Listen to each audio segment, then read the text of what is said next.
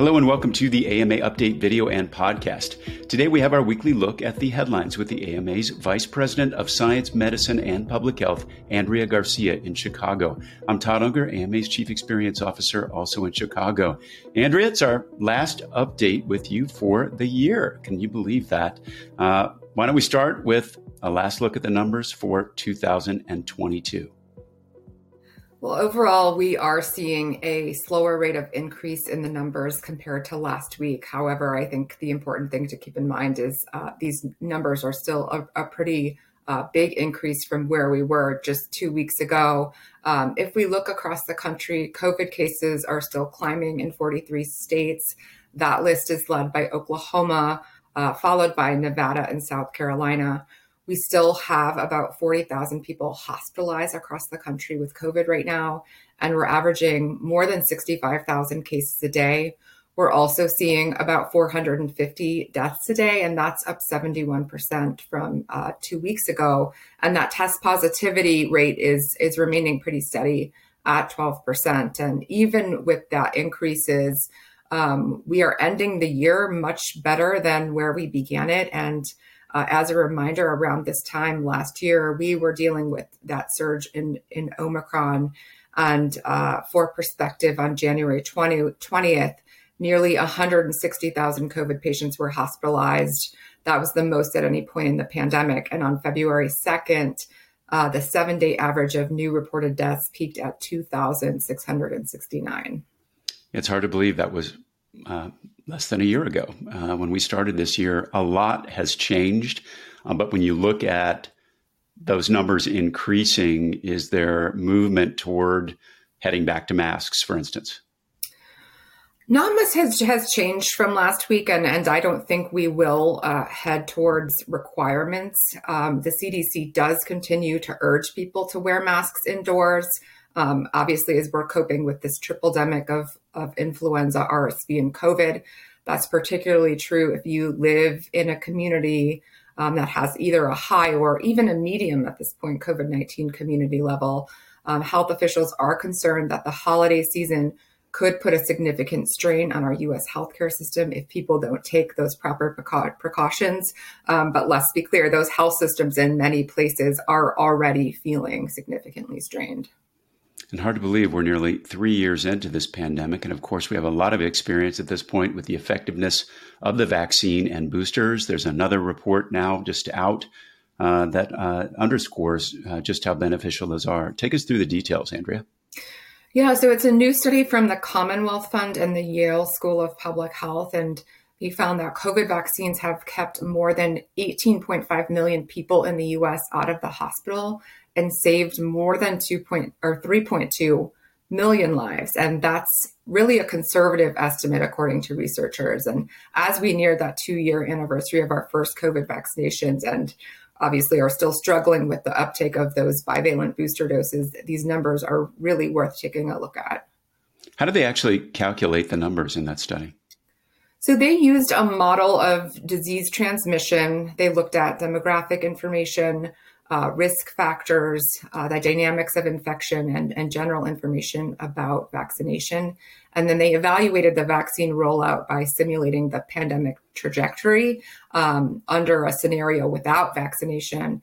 And what they learned was that without COVID vaccines, we would have had 1.5 times more infections, 3.8 times more hospitalizations, and 4.1 times more deaths uh, than we did between December of 2020 and November of 2022. And you know that's that's a huge impact. I think the other benefit of vaccines that we really don't talk about much is the economic impact. And that study found uh, that vaccines saved the U.S. 1.15 trillion in medical costs. And as you start to factor in things like long COVID that uh, you know the vaccines may prevent, um, those savings are likely to, to be even higher.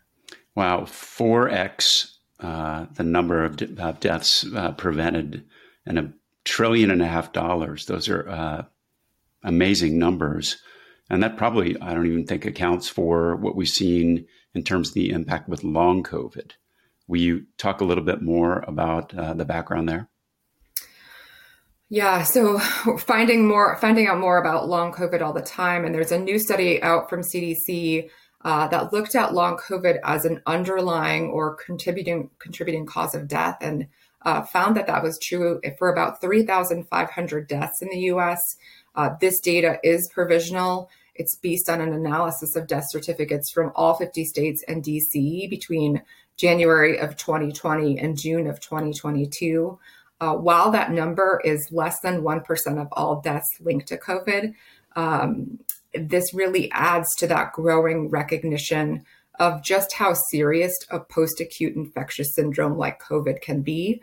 Um, and it's certainly something that we'll continue to keep an eye on as we head into 2023. And speaking of uh, COVID and long COVID, one of the things we've talked about uh, over the course of the past two years, of course, are different things uh, associated with it. Uh, and there's uh, additional news uh, about a particular syndrome that's linked to COVID. news there. What what is that?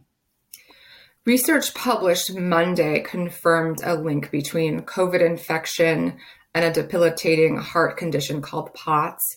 And POTS uh, had been diagnosed in some patients with long COVID. These new findings are published in the journal Nature Cardiovascular Research. They're in line with early reports we've heard from physicians that COVID may trigger POTS, which is a disorder of the autonomic nervous system. And it's often characterized by rapid heart rate, low blood pressure, fainting, and lightheadedness. Um, this condition is one of those that can be really difficult to diagnose because it can be confused with many other health problems, including chronic fatigue syndrome.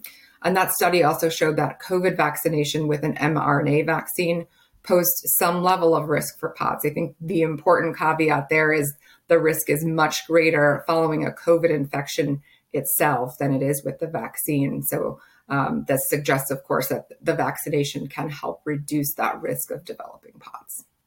Well, moving uh, from COVID to uh, leg two of the tripledemic going on right now, let's talk about the flu. Any updates that we need to know now? I think that the biggest thing to keep in mind is, in, is seasonal influenza activity remains high across the country. Uh, if we look at the latest CDC numbers, um, there have been at least 13 million illnesses, 120,000 hospitalizations, uh, and 7,300 deaths from flu. Um, that annual flu vaccine is the best way to protect against flu. Um, if you've been vaccinated and still get the flu, that v- vaccine is really going to help protect you from those more serious outcomes. We do know the vaccine this year is a good match for the virus that is circulating. We also have effective antivirals, so that's good news. Um, it, it, of course, uh, and we've talked about this before, it's really important with those antivirals that they be started as soon as possible to treat patients who are hospitalized with flu people who are sick with flu but don't need to be hospitalized, uh, and those with flu who are at a higher risk based on their age or health. Curated from more than 3,000 major newspapers, magazines, and journals, the AMA Morning Rounds newsletter delivers the top stories in healthcare right to your inbox, Monday through Friday. Subscribe today and check out all the AMA's free newsletters at ama-assn.org slash myinbox. That's ama-assn.org slash myinbox.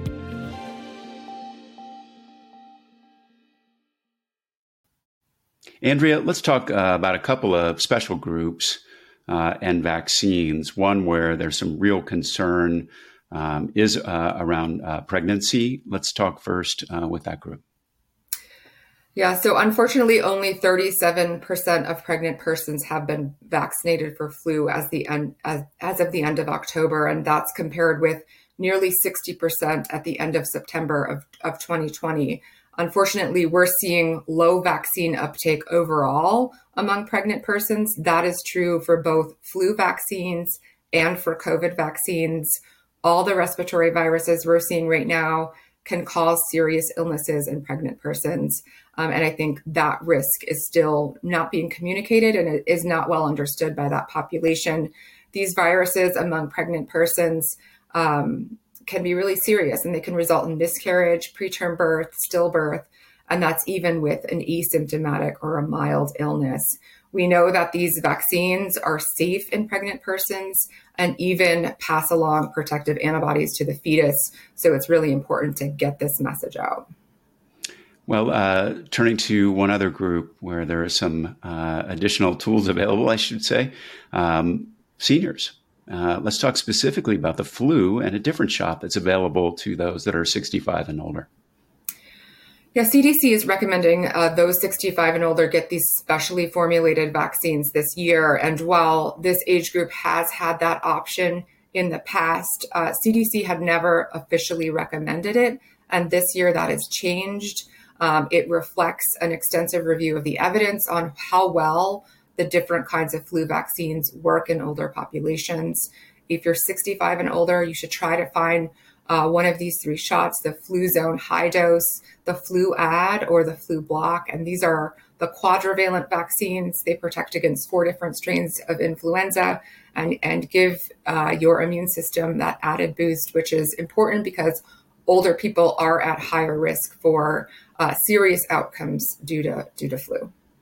Well, Andrea, since this is our last episode of the year, we're about to head into holiday celebrations and New Year's celebrations, do you have any final advice that you would like to gift our audience out there about how to stay happy and healthy into the new year?